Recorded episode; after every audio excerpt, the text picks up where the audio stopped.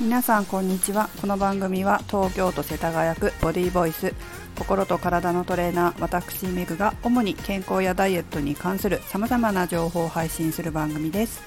271回目の今日は意外？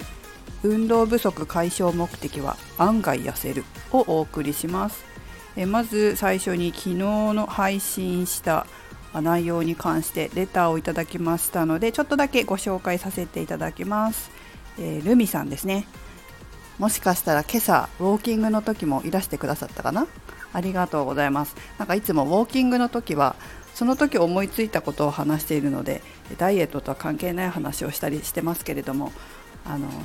まあ、時々覗いていただければ私がどんな人なのかどんなことを考えている人なのか分かるのかなと思いますので、まあ、朝っぱらですけどね。時間があればほんの5分ぐらいですけどお立ち寄りください。はいちょっと話がそれましたが、まあ、レターの方を簡単にご説明するとそうですねえーと、めちゃくちゃ響いたということであ良かったです。別にダイエットする必要もねないのにしなければならないような風潮に流されて自分に課してしまってたって気づいたそうですね。分かりやすくすんなり言葉が入ってきたとのことでこれもありがたいです。よかったです。ね、人と比較せずに自分の良さをどんどんと引き出して、まあ、それが体型じゃなくてね能力だったりとか自分の長所っていうのを伸ばす方向に目を向けて見てもらいたいなというふうにやっぱり思います。はい楽になったということで良かったです。こちらこそレターいただきましてありがとうございました。私もこれからも応援してますよ。頑張ってください。はいとのことで、えー、レターね私あまりもらうことないんですけど、えー、もしね何か気づいたこととか伝えたいことあったらレターどんなことでもいいのでいただければ紹介させていただきます。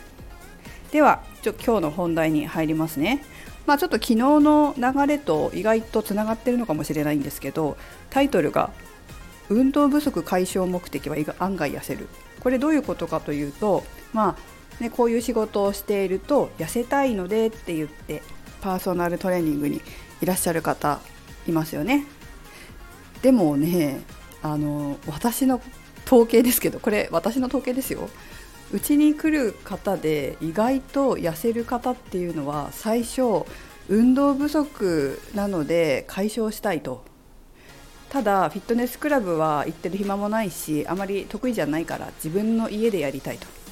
でも運動するのにどんな運動していいかわからないし間違ってるのか外れてるのか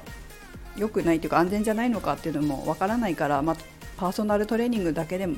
受けてメニュー作ってもらってフォームチェックしてもらうっていうことをやりたいっていうふうにいらっしゃる方もいるんですよね。で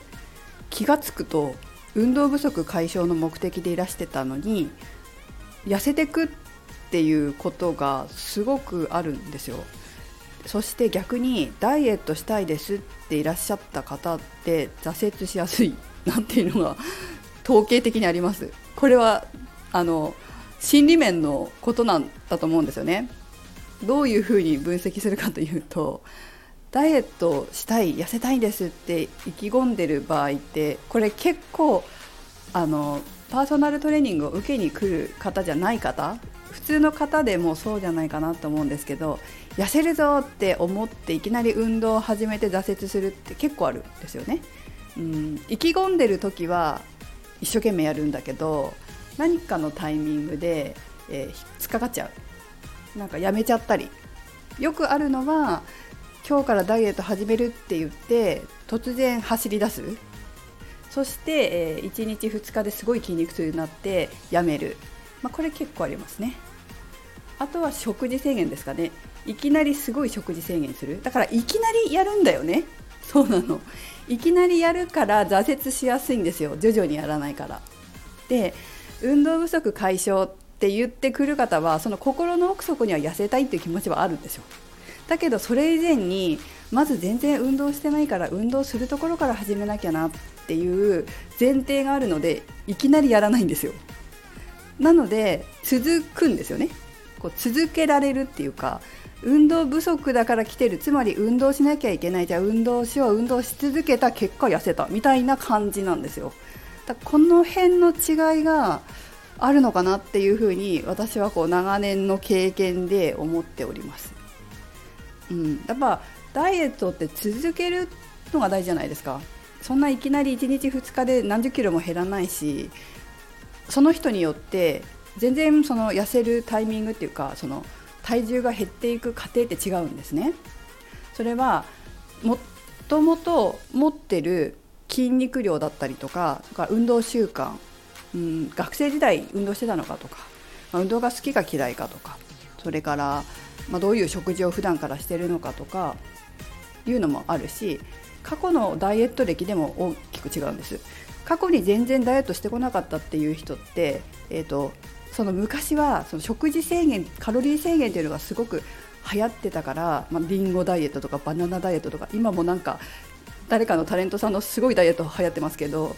ああいうことをやっちゃうとその栄養とかを考えずにダイエット過去にしてるとその時、まあ、例えば20代ぐらいの時は体重が減って喜ぶのかもしれないけれど年を重ねて子供を産んだりとか出産妊娠出産したり、えー、年を重ねたり、まあ、仕事が変わったりとかそういうこともありますね。することで代謝が落ちてくるんですよね。もっともっと。その時にうんと本当にこう筋肉がその若い頃変なダイエットで減らして減ってしまってる。こういう方の場合は本当に 40, 40歳でダイエット始めますって言ってももうそもそも痩せる元になってる筋肉筋力がほとんどないですよみたいな。これ結構時間かかりますよみたいな感じになるんです。だからそのダイエット歴過去のダイエット歴も私カウンセリングで聞くんですよ。必ず。どんなダイエットしましたかって。それは運動で痩せましたって言われたらまた別なんですよ。運動して痩せ痩せようとしましたみたいな食事はあまり変えてませんがなんかとにかくエネルギーを消費して痩せようとしましたといった場合はまた筋肉は確保されている可能性があるので、えー、痩せやすいんですけれども本当にその変ななんとかダイエットとかいうのをやっちゃったでやり続けてやったよっていうような方だとちょっとあのなんだろうちょっと筋肉つけてからじゃないとこれちょっと痩せる体質にならないよっていうことがあって時間かかったりはします。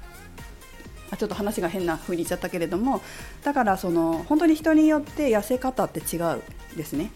だから最初は運動不足解消目的とか長い目で長い目で自分のダイエットのことを考えていらっしゃる方の方が続いて続けられるからあ痩せやす痩せやすいというか結果が出やすいのかなって思います。短期的にこう見てる人よりも続けていってそして結果的に痩せているのはそういう長い目で自分を見れる人だなって、えー、本当に最近よく思います。ということで、えー、皆さんもまずは運動不足の方は運動不足解消からやってみようかなとか、まあ、ダイエットはその先にあるかもしれないっていうふうに思うのもいいと思うし、まあ、運動はねすごく大切明日話そうかなと思いますけど運動ってすごくやっぱ大切なのでその辺も考えながら長い目で自分の体のことを考えてもらえたらなと思います。はい。ではメグでした。